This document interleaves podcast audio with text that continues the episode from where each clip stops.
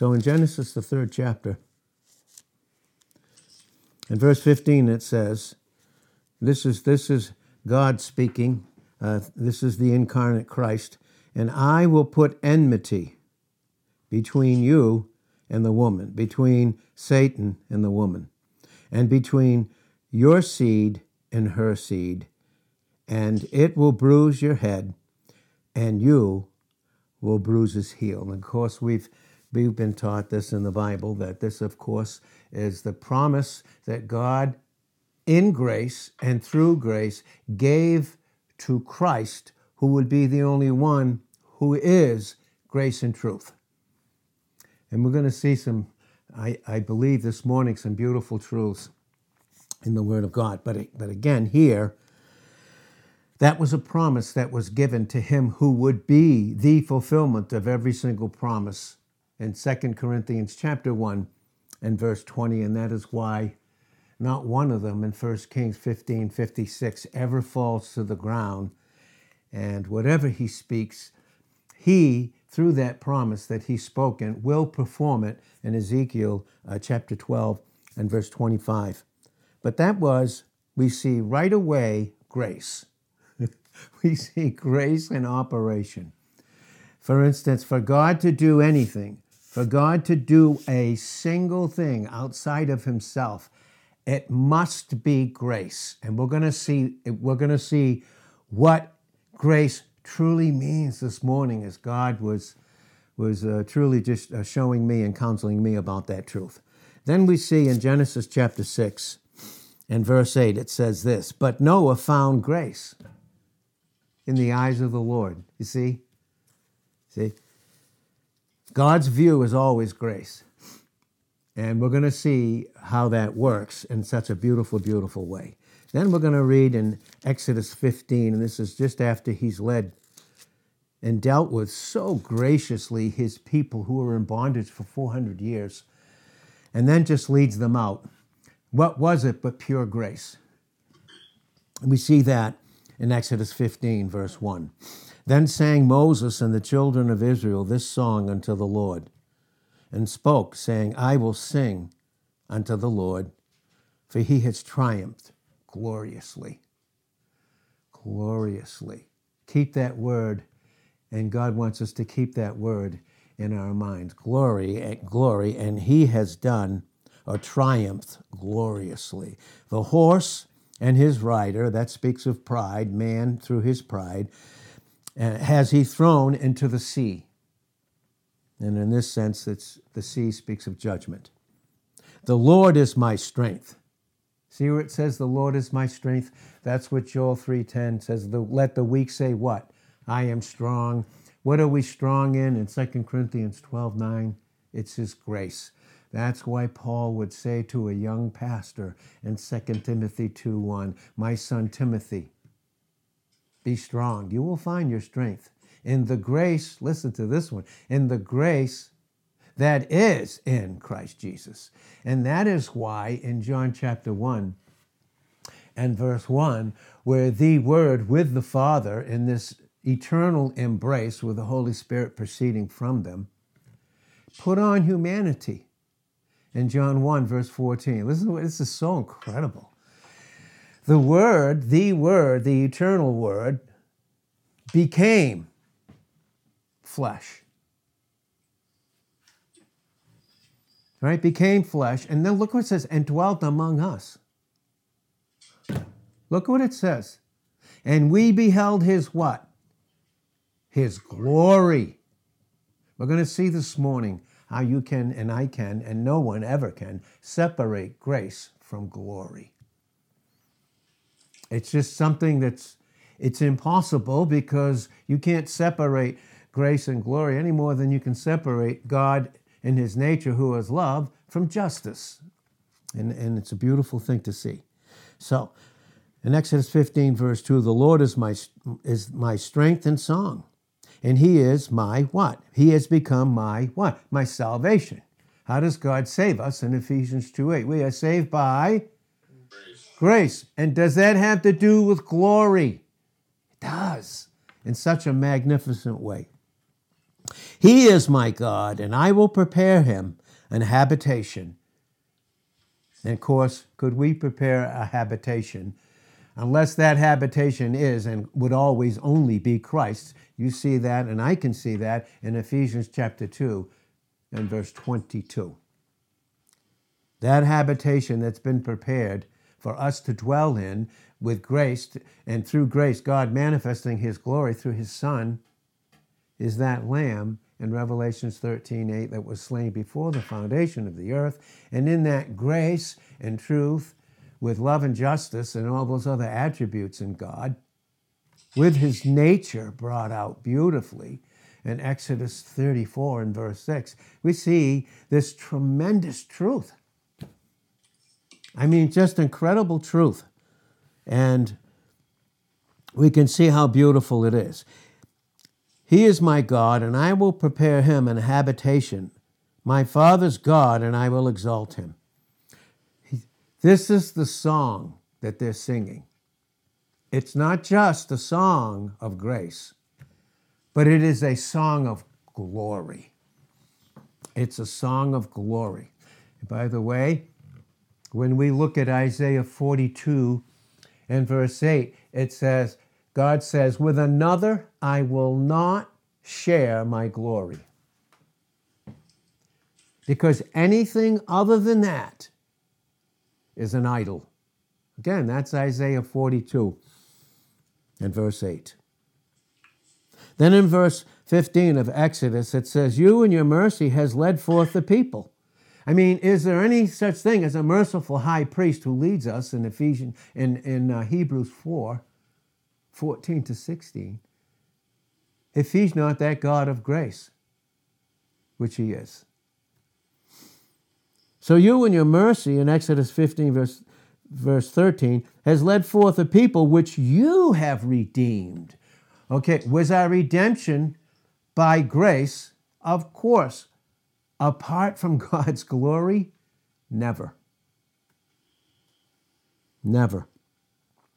You have guided them in your strength. And God's strength, is it ever separated from grace? And is His grace ever separated from His glory? And we can see clearly through the scriptures, as God's showing all of us this morning, that you can't. You have guided them in your strength unto your holy habitation. Now, that was the song that Moses was singing, and he, he, he said, Now, children, all of us as children, let's sing it together. let's sing. Let's sing the eternal song of the Lamb. You'll see that, and I can see it again in Revelations chapter 5. That's the eternal song, the song of the Lamb, his grace and glory. we can see it in uh, Revelations chapter 5 and verses 9 and 12. That was the song that Moses was singing. Miriam began in verse 20 to sing, the sister of Aaron. She took in verse 20, in her hand a, a timbrel, and all the women went out after her with timbrels and with dances. Not dancing anything like they do today, by the way. There wasn't anything suggestive about it. In verse 21, and Marian answered them, Sing you unto the Lord, for he has what? Triumphed what? Gloriously. But how for anybody? By grace gloriously the horse and the rider has he thrown into the sea. Her song was pretty much about grace, as sweet as that is. How sweet is the sound of grace? How sweet is it? And then we can see all through the scriptures, and we can just barely get into uh, some this morning, but I do, by God's grace, and His glory to go into this tonight in a, in a really in depth way. And I believe as God was just bringing me right back again this past week to His grace and glory, me personally. I, I really want to go into it Thursday, Friday, probably into Sunday, and I don't even know how it would stop in some form. But in John 13, John 13, verse 31, it says this Therefore, when he was gone out, Jesus said, Now is the Son of Man what? Glorified. and God is glorified in him. Verse 32 If God be glorified in him, God will also glorify him in himself and will straightway glorify him. Now, he always had glory as deity, as part of the Trinity, as one with the Trinity. Always had that. We see that in John 1 1. In eternity, there was, there was Jesus Christ in his pre incarnate state, the Word.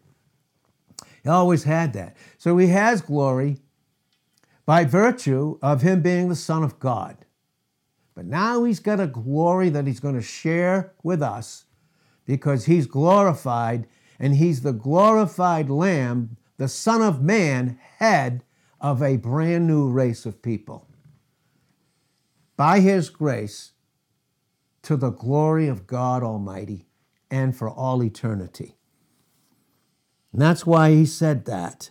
If God be glorified in him, God will also glorify him in himself and straightway glorify him. And what a beautiful thing this is. In Hebrews 13th chapter, the best that in my ability, by the pure grace of God, in studying uh, the book of Hebrews, uh, for so, you know just for so many years, and by His grace, learning it, but never coming to the end of my learning, but still learning the fact that this was written, and I believe with all kinds of preponderance of truth, I believe, that this was written by the Apostle Paul. And again, reasons being he didn't put his name, you can read it in Hebrews 3, verse 1. That's why he didn't put his name there, because it was about Christ. He also probably put his name there too, because he was dealing with his brethren, the Jews, that he loved deeply, and they hated him. and we can see that in Romans chapter 9, 1 through 3. And we can see that again in, in Romans 10, 1 through 3. How much he hated them, but in Christ, how much he loved them. In other words, their hatred for him could not touch his love because that was Christ, because it was grace, nothing that he earned, and it had to do, it had to do with the glory of God himself. And that's why we can see it. But this book of Hebrews was written to born again Jews then there's no question about it. It's, it unlocks the so called mystery of Hebrews, the sixth chapter, and Hebrews, the tenth chapter, in certain verses there. So especially in Hebrews 6, 1 to 4, we can see, and then in Hebrews chapter 10, verses 28, 29, and 30, we can see. And he wrote it to Christians who had tasted Christ, who had received him, but they were going back into the legalism of the law through their flesh. They were beginning to make more of their flesh than the grace and glory that Christ is and was in them. And so Paul, so through the Holy Spirit, wrote this for those that he loved so deeply.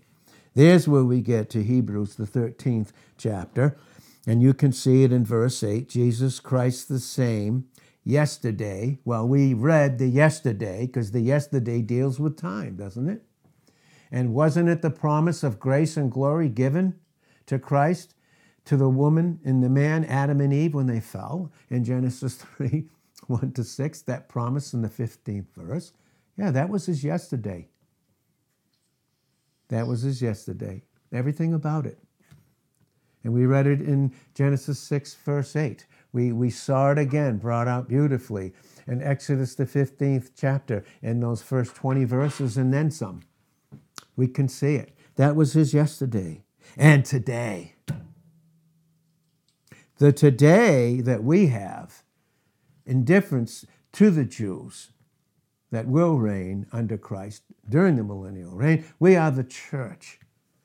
We are the church. Yes, people born again prior to that are heavenly people, but they were never part of the, the bride of Christ, the church. Never. Never. And, and that's just the facts of the scriptures. We do not have a Judeo uh, Christian heritage, they're night and day. Okay? It's simple. J, uh, John 1:11 he came unto his own that's the nation of Israel his own rejected him stop there's a great parenthesis but Separation. See what the word does in the word but, separation. Great parentheses. We, as the church today, are in the great parenthesis. That's right. It's awesome. And that parenthesis is even in time, there's eternal truths being worked out in and through us through Christ to the glory of God by his grace through Christ to us. And that's why, again, when we see these things, we are the church, the heavenly, the church position is in Christ, heavenly. As far as above the earth, so are we in Christ. That's the book of Ephesians. That is 2 Peter 1 19 to 21. As far as the heavens are above, uh, that, that is above the earth. Because we're going to see the difference of our position being in Christ in the heavens and what he will do and only will do during the millennial reign, something that hasn't been done. But yet he will finish with his people, ruling and reigning as their Messiah, the Moshiach, their Messiah, Prince, King, ruling over them during the millennial reign and we will see that in truth and reality with all kinds of scriptures, but we'll see that in Revelations 20 in those first four verses. Beautiful truths that are brought out. And these truths are incredible. So now we come to Hebrews 13. 13, verse 8. Jesus Christ, verse 8. The same yesterday in time, today, our time right now, with eternal life with us, and for what? Unto the ages of the ages, eternity. Nothing has changed about God. Nothing. So, as a result of that, stop being carried about with diver, many, many different and very strange, not of the grace of God. You can see that. Okay. You can see where those that would pervert grace, make it into something, even the most well intentioned, would be to teach that, yes, it's grace, but the proof will be that you don't sin as much. Well, listen, the truth, honestly, the truth of the matter is this, and we'll see it later. We'll bring out the matter of the truth of that, by the way. And not that we should sin, that grace does should abound in Romans 6 1 and 15. It's never. Listen, God never gives grace for us to continue in sin, but it's the only answer to sin. There's no question about it. With, so many different scriptures, and I'm very broken in my heart right now with this reality in my own life personally. So stop being carried away, for it is a good thing why is it a good thing? Because it's God's goodness, and God's goodness has to do with His grace alone, and God's goodness has to do with His grace alone, and grace alone has to do with the glory of God alone through Christ. it is a good thing that the heart, the mind, the emotions, the will, the conscience, self consciousness be what? Established with grace, not with meats, all these other issues not with meats, which have not profited them that have, n- that have been occupied therein. You know, when we occupy with anything other than the grace and truth that Christ is, or when we even think that we can control the grace and truth that He's given us, is to be occupied with some very weird, strange teachings. And in that way, we've been seduced.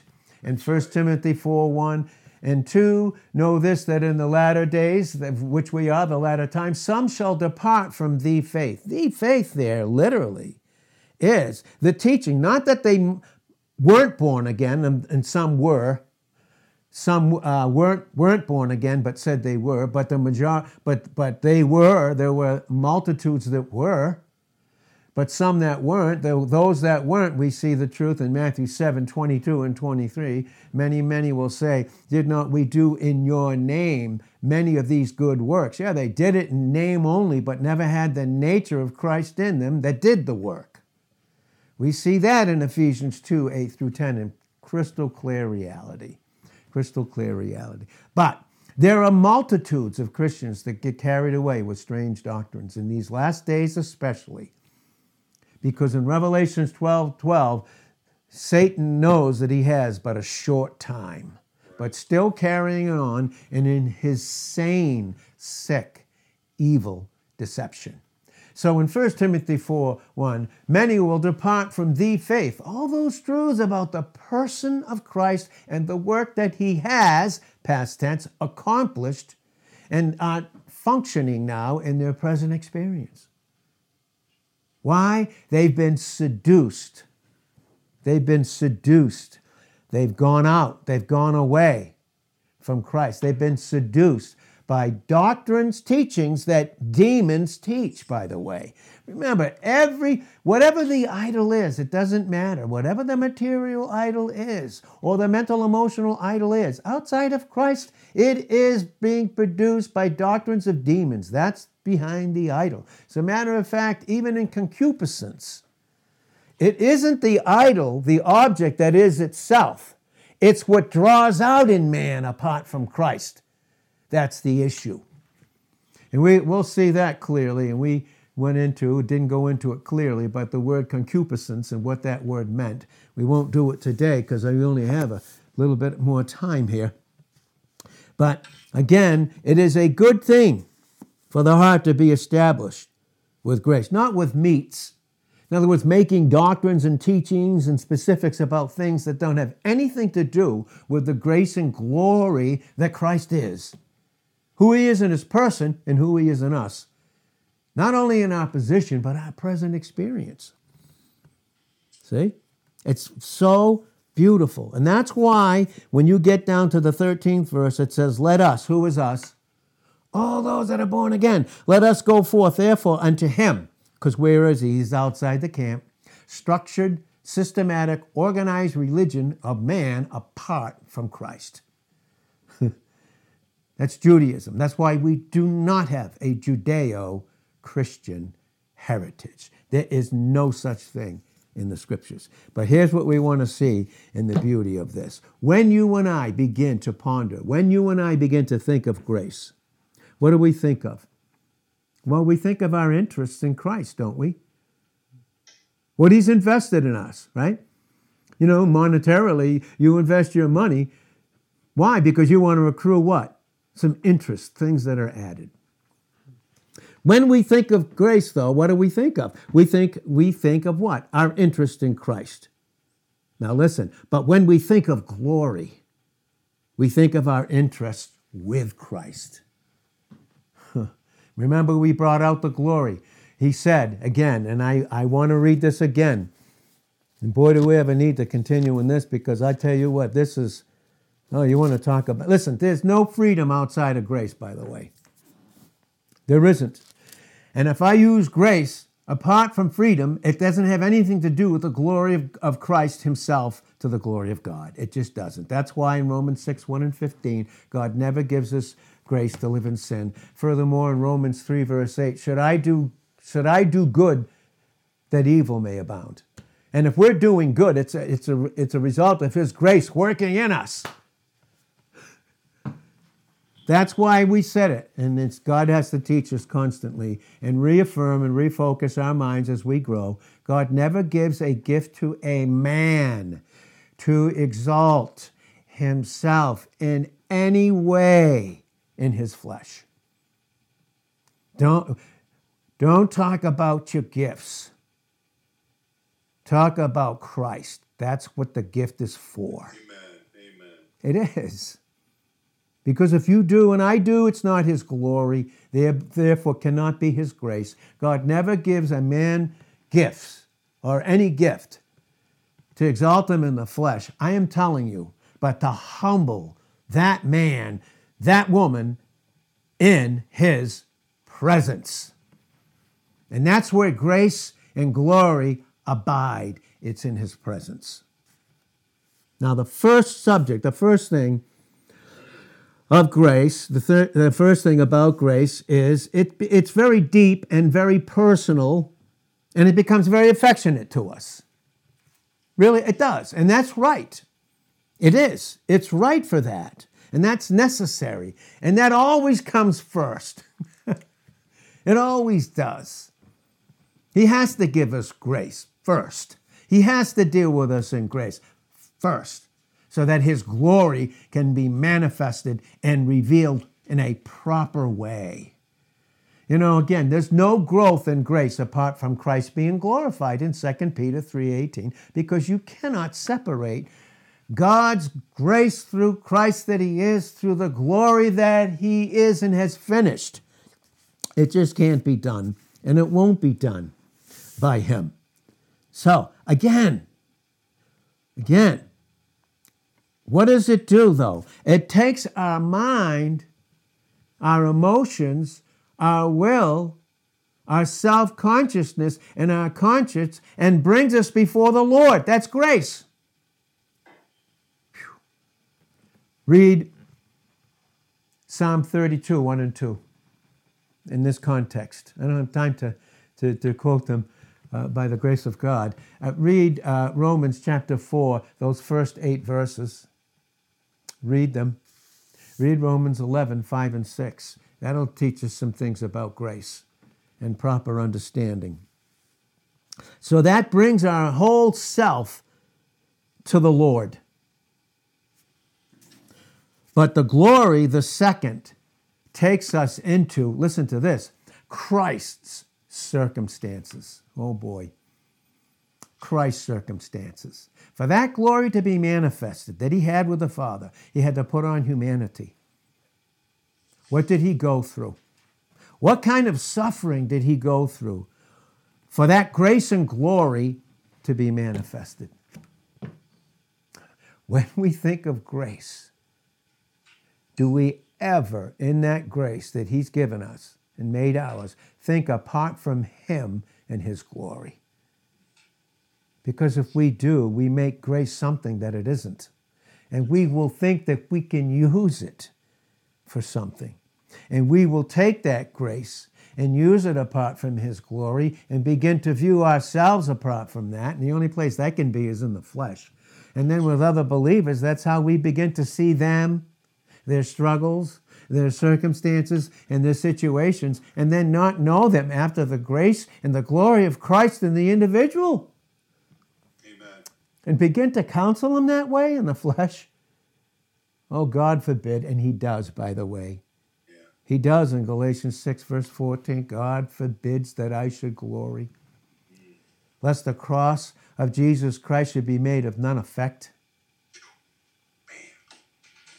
There's not an effectiveness in the life that was poured out through that death. Literally, everything that Christ did, first and foremost, this goes into propitiation. First and foremost, he did in grace to the glory of his Father. Listen, alone, alone. Glory, listen, glory is in us, but it doesn't, ha- doesn't come from us as a source, and neither does grace. What makes us think we can take even the grace that He's given us and then we can control it? It's impossible. We don't function in freedom. We fun- function then in judgment of ourselves, judgment of God, judgment of each other in Christ, and judgment of the world. That wouldn't affect our prayer life, our trust, would it? Well, it has to do with that. Because glory, we, we are to be occupied with His grace and to be occupied with His glory, and He is a glorified Savior in the heavens. We don't have the time to go into this, but I tell you what, I'm going to take the time Thursday, Friday, and I think at least Sunday, anyways. I believe so because it is so incredible. But yet, we can't separate grace from glory or glory from grace. But what we can do is we can begin through weakness, and yes, grace is for weakness. For those that are weak. We said it, Joel 3.10, 2 Corinthians 12.9. He, he increases and sends us strength portions of strength in Psalm 68 28, and that's grace. Love constantly flowing through grace and being glorified. You know, God who is love being glorified. But I can get too fond of it in one sense and, and exclusively stay there in that sense and hang over the subject of grace and miss the glory. See, he's teaching us that with that grace that is so immovable has to do with His glory. It's so incredible when we think about it. See? But what He wants us to be is not only home, at home experientially because of our position in grace in Romans chapter 5, 1 and 2, But he wants us to be just as much at home. Boy, this is so big. Just as much at home in his glory that he's given us. In Colossians 1:27, Christ in you, the hope of glory. He wants us to feel and, and, and, and to know ourselves and to be at home as much because you can't separate them. God, it, this is so huge. I, I, I, I said to God this morning, I said, God, I can't keep up with this, even with the thoughts that I know He wants to reveal to us. But even now, I can't. I, I, I can't thank God, too. It's going to keep me dependent, going to keep me humble, it's going to keep me feeding on Him and tasting in Psalm 34, verse 8. Oh my God, He's so good and to taste anything other than His grace and glory is an idol, it's evil, and something that's in competition with who He is in my experience. Because He can't, because the enemy can't touch, in 1 John 5 18, b can't touch my relationship, my position in Christ, which is heavenly, and that goes into the first chapter of the book of Ephesians all the way through. the position doesn't change. Hopefully, our experience done doesn't. Because the fact of the matter is, as we begin to wrap this up this morning, in such a spirit, He wants us, oh God, to be at home in His grace and glory as He is in us. And that's why Colossians 3, verse 16 says, Let. Oh, that's a choice of the will in our experience. Let the word of Christ dwell in you richly. Let Him be at home in your heart so that you can find your home in Him. And you'll never be an orphan. He'll never kick you out of that house, ever, because it has to do with His grace and His glory. And His grace and glory is finished. And He wants us to deal with both. And He wants us to ponder and to meditate individually who He is in us with His grace and with His glory with such an ease such a rest. And that's why we need the yoke in Matthew 11, 28 to 30. Because usually we get that we enter into dangerous things and become susceptible to the, to the atmosphere, the enemy, uh, when we don't have that yoke and get away from him. But he wants it to be with such an ease and such a delight. What does that mean? And I'm going to close with this. In, in, in Matthew 3, verse 16, when he began his three and a half uh, year work, manifested, by the way. He was working the whole time in his 30 years of obscurity, but he was God was preparing him in 30 years of obscurity, of obscurity. So if you think that you're being obscure and God's not using you, or you don't have this or that, and be, and then when you don't think God, you know, you get occupied with yourself and wanting to be used by God, uh, just remember that our Savior was 30 years in total obscurity. But he was never lonely. He was alone with his Father. He was preparing him in his th- for his three and a half years. And what did he accomplish in those three and a half years? We're going to be singing it for all eternity. All eternity. But what we see there is he began his public ministry of revealing his grace and glory. And we see that's when the Holy Spirit, the Father, you see the Holy Spirit in the form of a dove. And when we think of doves, they're innocent, they're peaceful, they're harmless. and it was on him. And then you heard a voice from heaven in 317 saying, This is my beloved Son, in whom I am well pleased. And what he was saying was, Where all my delight is. That's where all my delight is. He said it again in Matthew 17, verse 5. And of course, the Son was there too. So you have the Father, Son, and Holy Spirit there, revealed in its fullness in Matthew 3 16 and 17. But then you see they're on the Mount of Transfiguration. They're looking, they're on a hill, and we don't, won't go into it now what that hill represented. But there's Peter, James, and John because they were the three in their capacity, they could go further. Not that they were his, his personal special bests, but in their capacity, in their capacity and in their hunger, they could go that far with him. Out of the 11, prior to, of course, uh, Christ, the heavenly Christ, raising up the Apostle Paul. They could go that far. And then they were there, and then what? They had minister, that was ministered to them Elijah, Elijah, and that's in type, by the way, as much as some don't want to believe about the rapture, that there's not going to be one, even in the type of Elijah. He was raptured, he didn't see death. And then Moses, yes, he did, but he's there too in heaven. We can see it crystal clear in the scriptures. Again, even in the type in Genesis chapter 5 and verse 24, some would say that that was Enoch. Because Enoch walked with God and was not, for God took him without death. Little, little seeds of teaching. And that's why every, every germ seed of doctrine is really in the book of Genesis, but not revealed till Christ came in, in its fullness. But we got to go. so he wants us. And then they heard, he, he saw that, and then uh, they saw Elijah and Moses, and then Peter, of course, wanted to make three altars unto Elijah and Moses and Christ. In other words, he wanted to include those that God used and, and make an altar to them. God forbid we should ever do that to servants that God used. God forbid, and He does forbid it. He may use us greatly, but there's no altar that we offer to them. No siree.